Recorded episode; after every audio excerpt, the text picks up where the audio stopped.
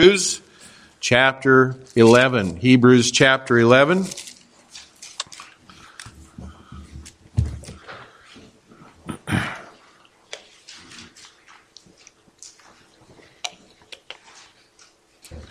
Hebrews chapter 11, and we'll be looking at verse 5 and 6 tonight.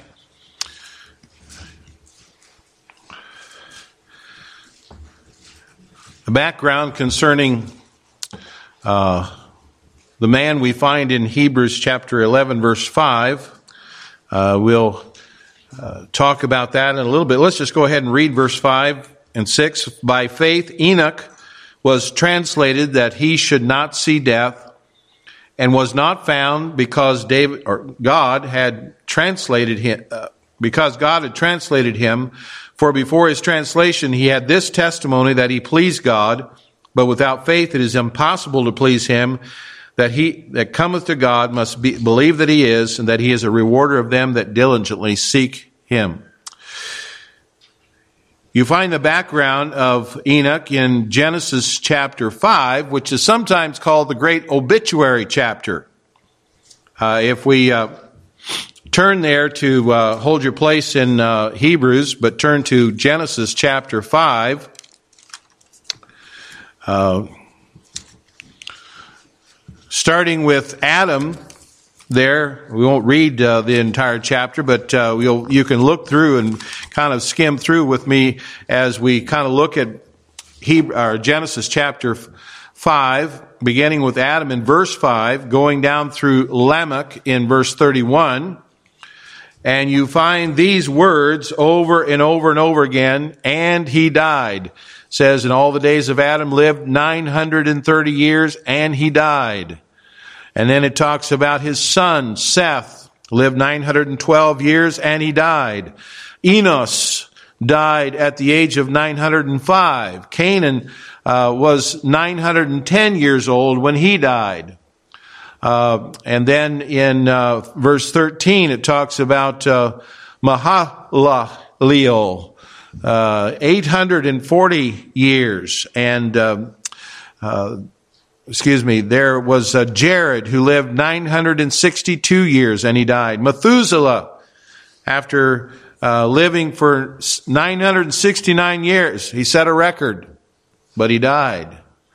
Uh, Lamech preceded his son Methuselah in death. He only lived to uh, 707. And of course, it ends, the chapter ends with Noah. Uh, just, he died at a young age of 500. And uh, so here you have all these uh, men in the uh, chapter 5 of Genesis. Now, in the heart of this story, though, of death, is a marvelous and miraculous account of Enoch, the man who never died. It's a really a thrilling account that stands out like a beautiful, refreshing oasis in the d- dry desert of doom and death. Look at it in verse 18. Verse 18 of Genesis 5, and Jared lived 160 and two years and begat Enoch. And Jared lived after begat Enoch 800 years and begat sons and daughters, and all the days of Jared were 960 and two years, and he died. And Enoch lived 60 and five years and begat Methuselah. And Enoch walked with God after he begat Methuselah 300 years and begat sons and daughters. And all the days of Enoch were 360 and five years. And Enoch walked with God and he was not, for God took him. For Enoch, you have this, uh, instead of an awesome, disheartening, and he died, we have an enthusiastically informed, and God took him. What a way to go. Uh, the record of his earthly departure is brief, but it's very gloriously filled with meaning. You see, in all the Word of God, of only two men, it is specifically stated that they walked with God.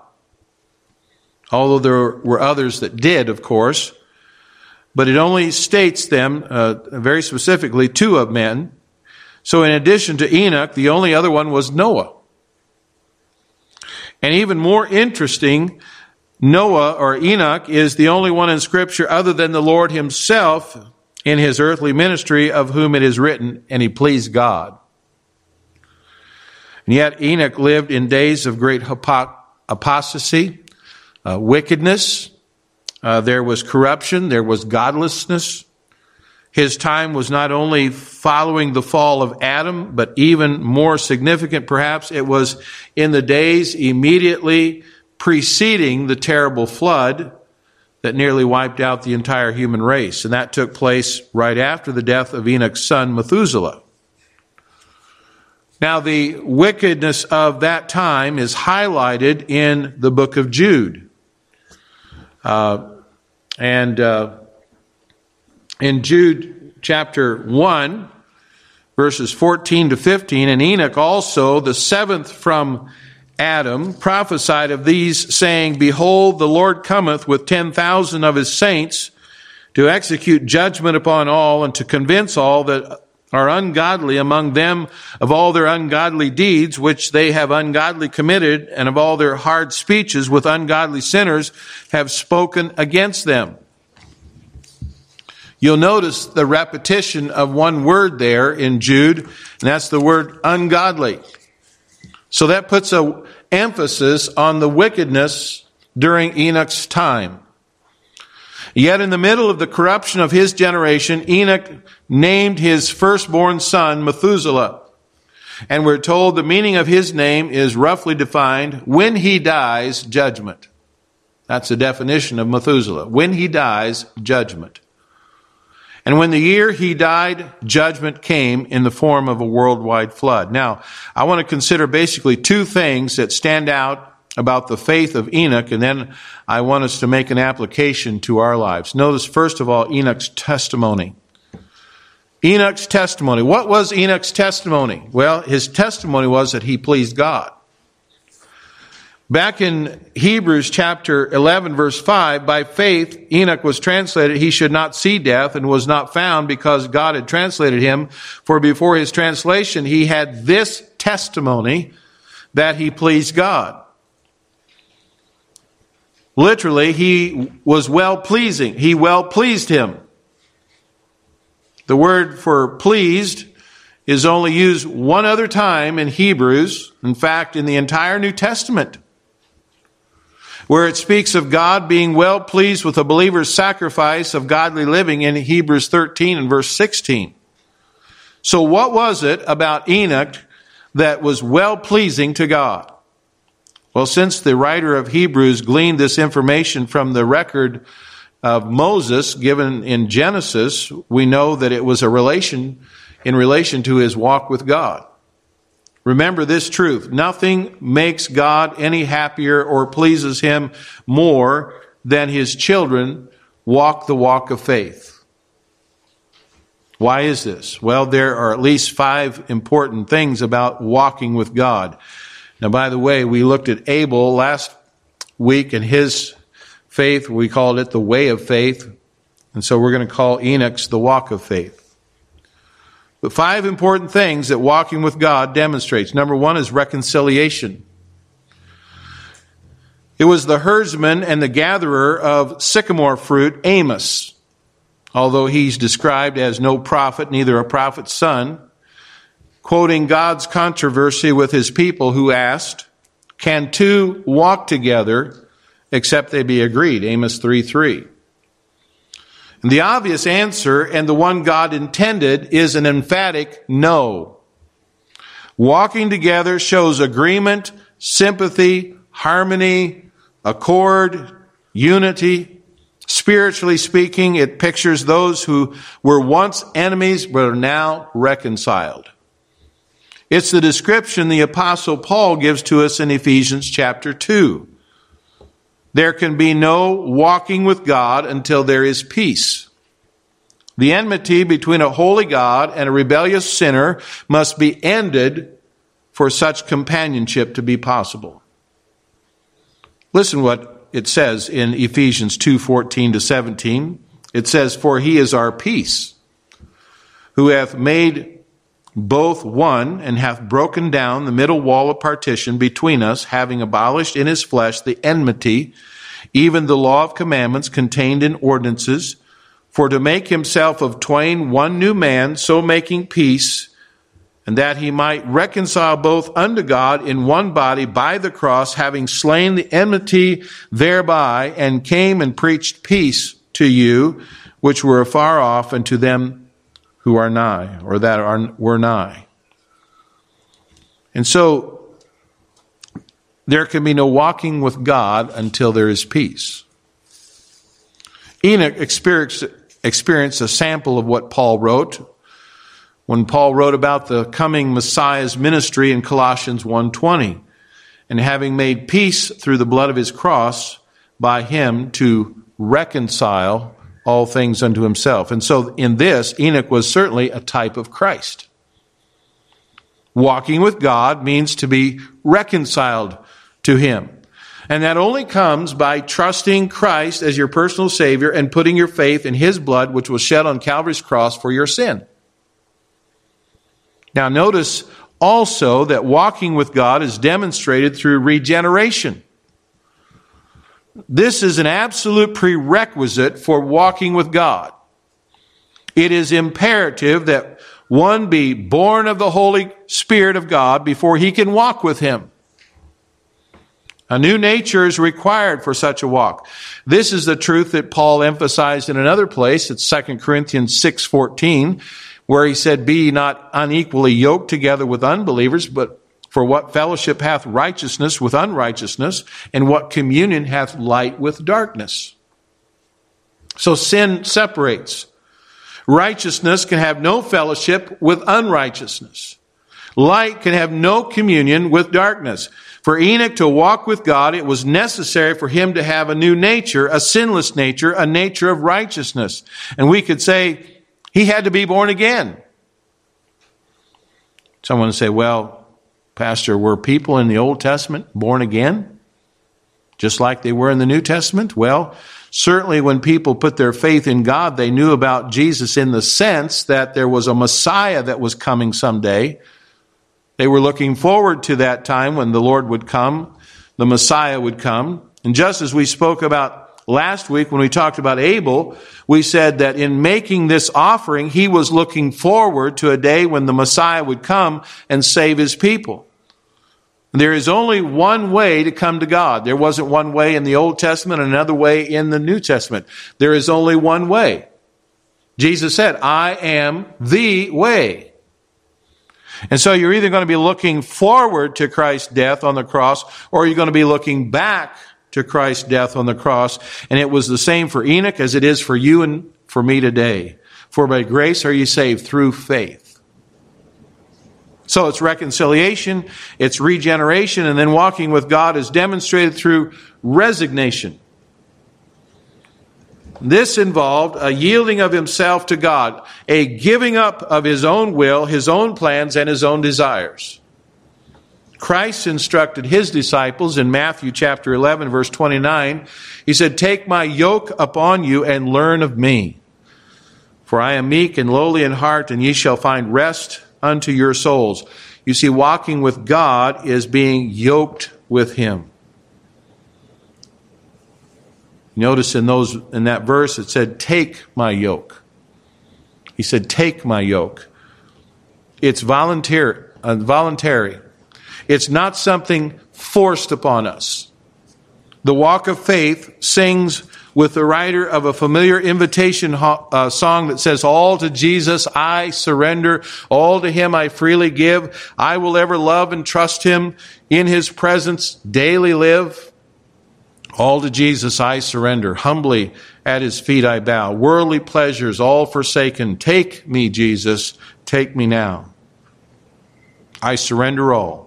I surrender all. All to thee, my blessed Savior, Savior, I surrender all.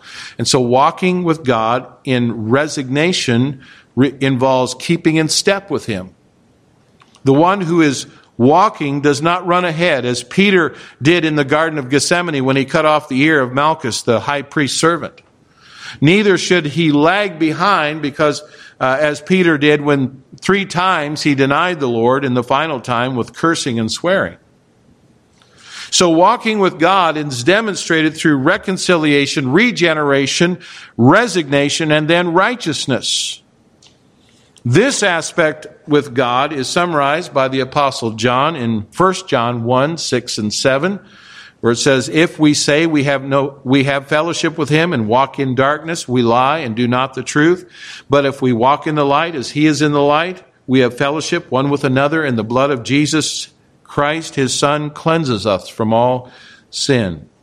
According to the divine principle that John is setting forth there, Enoch's life had to be holy for him to walk with God.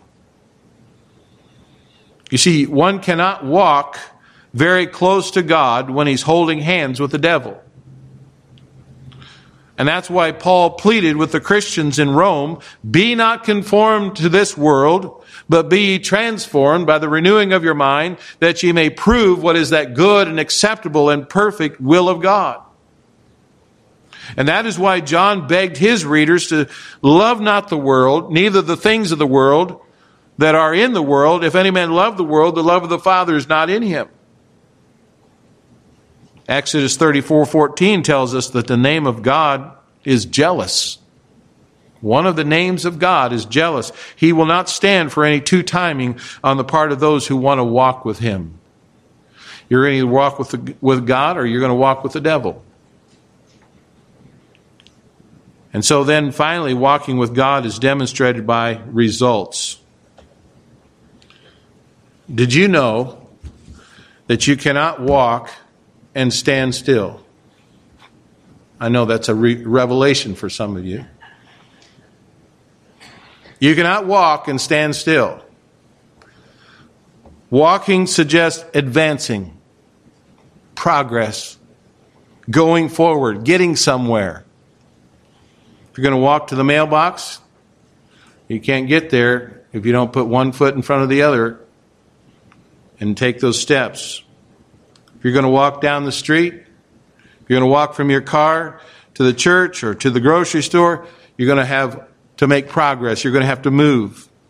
In the case of a child of God, it speaks of growth in grace, growth in spiritual knowledge, understanding, growth, growth in peace and love and assurance and faith. Now, we're told that Enoch lived 365 days, and at least 300 of them he were spent in advancing with God, going forward in faith. So no wonder God took him home. He was truly one of those that's described at the end of Hebrews chapter 11 as being too good for this world. It says in verse 38, of whom the world was not worthy. Well, that was Enoch. There's a little girl who had her version of this story. It may not have been far off because as she returned from Sunday school one Sunday morning to tell her mother the class had learned that day about a wonderful man named Enoch, she vividly described how this dear man and God used to take long walks together. And when the mother asked how the story ended, the little girl excitedly responded, Well, one day after an especially long walk, God said to Enoch, You're too far from home today. Why don't you just come home and stay with me? That's probably pretty accurate because that's what happened. I've already mentioned that Enoch lived uh, 365 years and at least 300 of them were spent in advancing with God. And that's based on Genesis chapter 5 verse 21 and 22 where it says, And Enoch lived 65 years and begat Methuselah. And Enoch walked with God after he begat Methuselah 300 years and begat sons and daughters. And while he may have walked with God during part of that first 65 years, the only way we can be sure uh, is the last 300 years because it was after he begat Methuselah. Could it have been that the coming of this child led him to such close fellowship with the Lord? Again, we do not know for a certainty, but we do know from personal experience that when a father holds his firstborn child in his arms and looks into that little face, he has some serious thoughts. Some thoughts about life about eternity and thoughts he probably never had before. Many a man has been full of, made full of surrender of his life to God while kneeling beside the crib of a child. Whatever the reason, we do not know, but Enoch walked with God for three full centuries. That was his testimony. He pleased God. And so then we come to Enoch's translation. Here in our text, it says, By faith Enoch was translated that he should not see death, and was not found because God had translated him.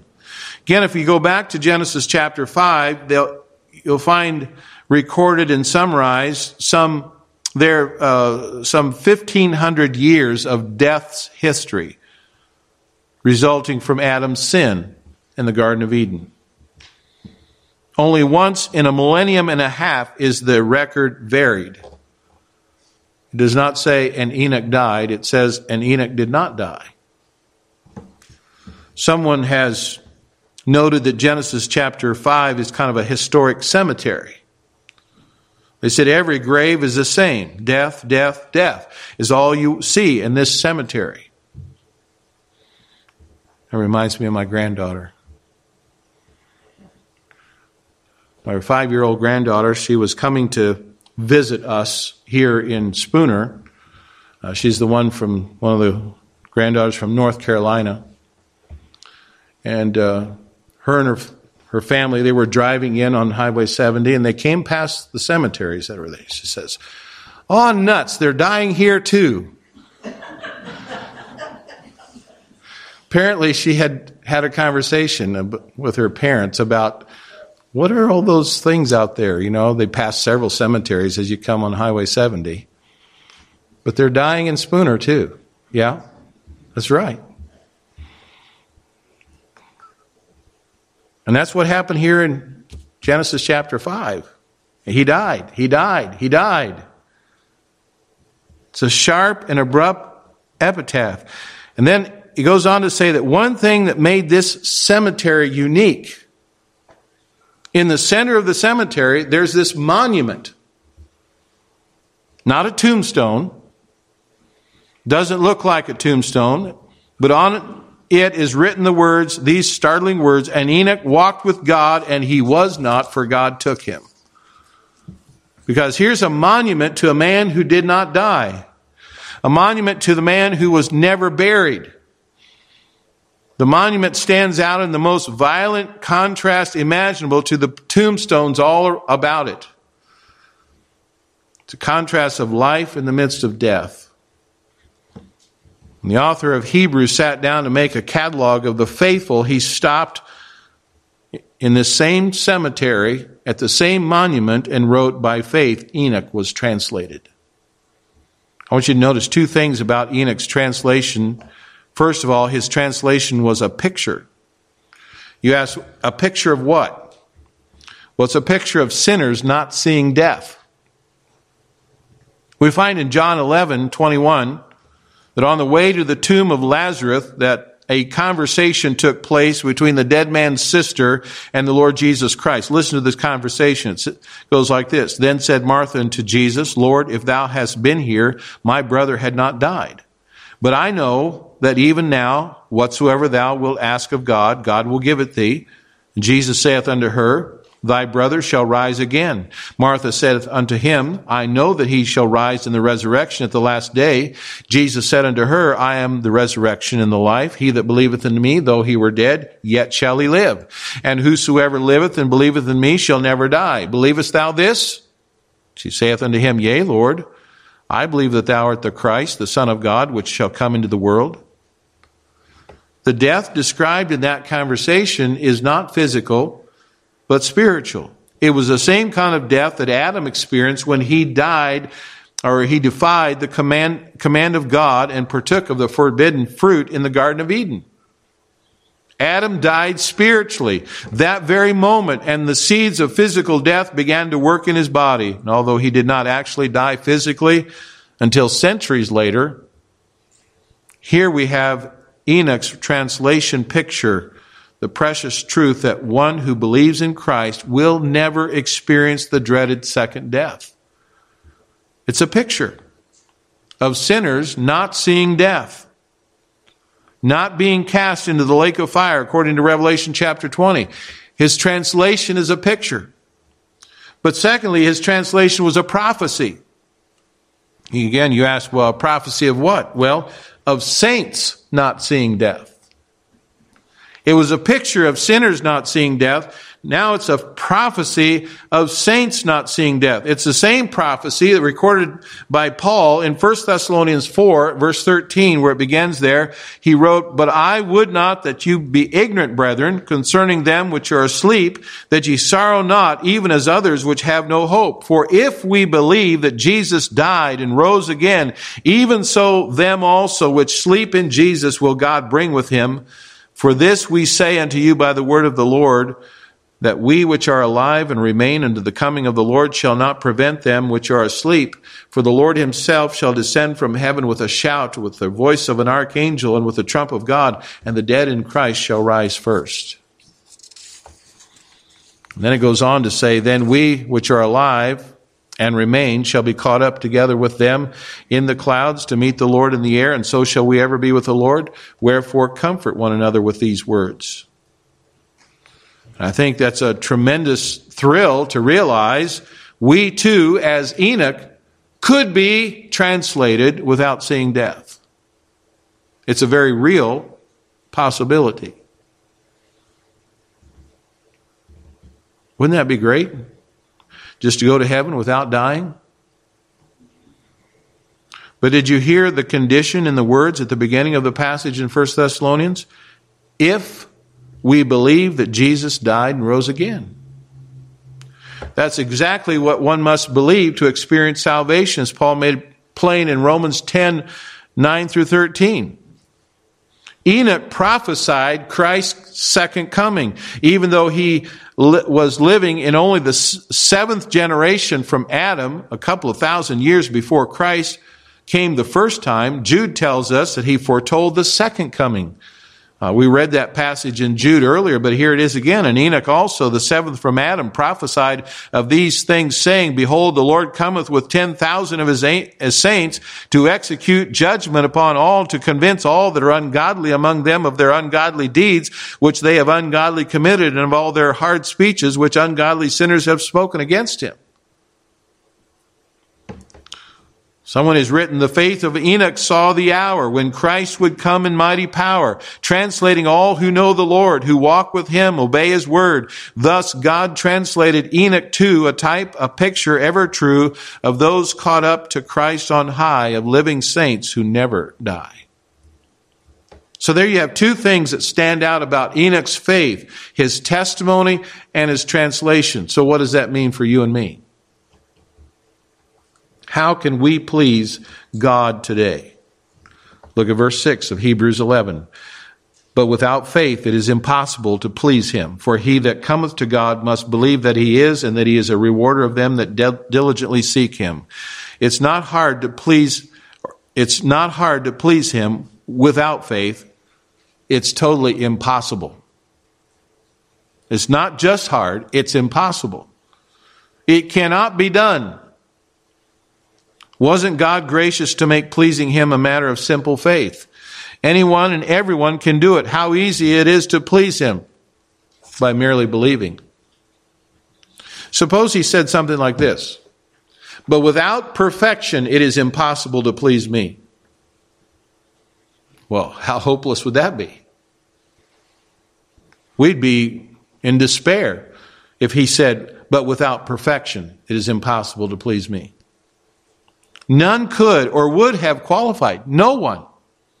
All of us would have wallowed forever in divine displeasure, the recipients of his fierce, fierce wrath. Think about it.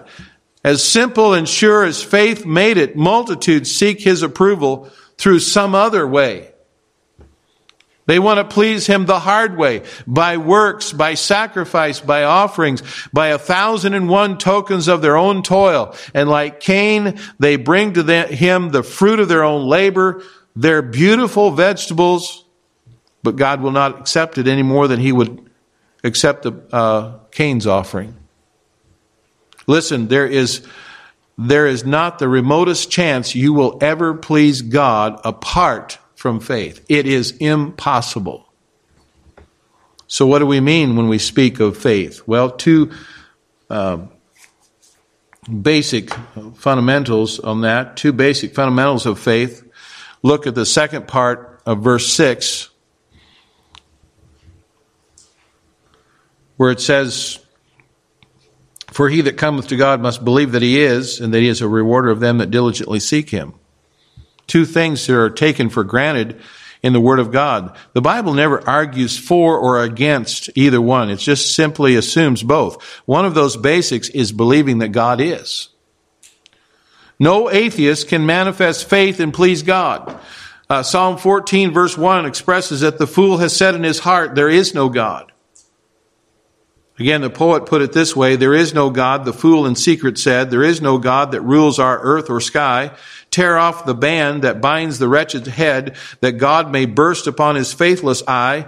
Is there no God? The stars and myriads have spread. If he look up, the blasphemy deny, while his own features in the mirror read, reflect the, the image of divinity. Is there it no God? The stream that silver flows, the air he breathes, the ground he treads, the trees, the flowers, the grass, the sand, the each wind that blows, all speak of God. Throughout, one voice agrees and eloquent, his dread existence shows, blind to thyself, ah, see him, fool, in these. The other basic of God's pleasing faith is that he is a rewarder of them that diligently seek him. In other words, faith believes that God answers prayer. And it's especially true in the case of saving faith. The Word of God has promised, for whosoever shall call upon the name of the Lord shall be saved. Faith believes he will do exactly what he promised, saving each one and everyone who sincerely calls. The same holds true for faith in the Christian life. Jesus assured his disciples in Matthew 7, Ask and it shall be given unto you. Seek and ye shall find. Knock and it shall be opened unto you. For everyone that re- asketh receiveth, and he that seeketh findeth, and to him that knocketh it shall be opened. Faith takes him at his word. Charles Spurgeon told of a boy who asked his teacher in Edinburgh to request prayer for his sister that she might start reading her Bible. That was his prayer request, that his sister would start reading her Bible. So at the next prayer meeting, the teacher did so, and to much to the surprise of the teacher, Johnny got up and walked out. He thought it was kind of rude of the boy and told him so at school the next morning, and the boy responded, Oh, please, sir, I didn't mean to be rude. I just thought I would go home and see if my sister was reading her Bible for the first time. You see, that was faith, wasn't it? And some would scoff at such simple childlike faith and call children, uh, uh, are called like children writing to Santa Claus or begging for things from God. But we deny that praying is anything like a child's letters to Santa Claus. We believe God answers simple prayer, and that's a fundamental ground for obtaining favor, for pleasing Him. Do you believe that He is? Do you believe He answers prayer? Then He's a rewarder of them that diligently seek Him. Now, in closing, let me just ask a few questions. Since He's a rewarder of them that diligently seek Him, have you ever sought Him? First of all, have you sought him in salvation? Isaiah 55 verse 6 and 7. Seek ye the Lord while he may be found. Call ye upon him while he is near. Let the wicked forsake his way and the unrighteous man his thoughts and let him return unto the Lord and he will have mercy upon him and to our God for he will abundantly pardon. I read about a lone traveler who was apprehended by robbers as he walked along a lonely road and he took all of his possessions, including his money. Even though he was, it was already night, they led him deeper into the forest. They tied a rope to a branch and huge tree, and they instructed him to hold onto the end. And then they swung him out slightly, telling him there was a huge precipice, uh, precipice below. And the moment he would let go of the rope, he would fall to his death. And he was filled with fear and he hung suspended in brutal agony Finally, when his bent fingers could hold the rope no longer, they slid off and he fell six inches from, to, from the ground. It had been a trick the robbers had used to give them time to escape. I think many today are kind of like that fearful traveler. They're afraid to let go and let God take over in their lives, fearful of all kinds of imagined consequences. Listen, if that is you tonight, just let go and let God show you that He is indeed God. You'll find the rock of ages underneath holding you up. So have you sought Him in salvation? Secondly, have you sought Him for manifestation of His power? We find his promise in, uh, to Solomon in 2 Chronicles 7:14. Of course, this was to Israel, but the application can be made to us. If my people, which are called by my name, shall humble themselves and pray and seek my face and turn from their wicked ways, then will I hear from heaven and will forgive their sin and will heal their land. And if ever a country needed revival, our country does. Which leads me to the last question to believers, to Christians. Where are the Enochs today? Where are the men and women who are walking with God? Even when it means otherwise, walking alone. Where are the saints who are not fearful or hesitant about warning the warning of God's judgment on the ungodly, as did Enoch? Do you know the way of faith? We saw that in Abel. Do you know the walk of faith? We see that in Enoch. Are you pleasing God with your life? Remember, only two choices on the shelf pleasing God or pleasing self. Let's pray. Father in heaven, thank you for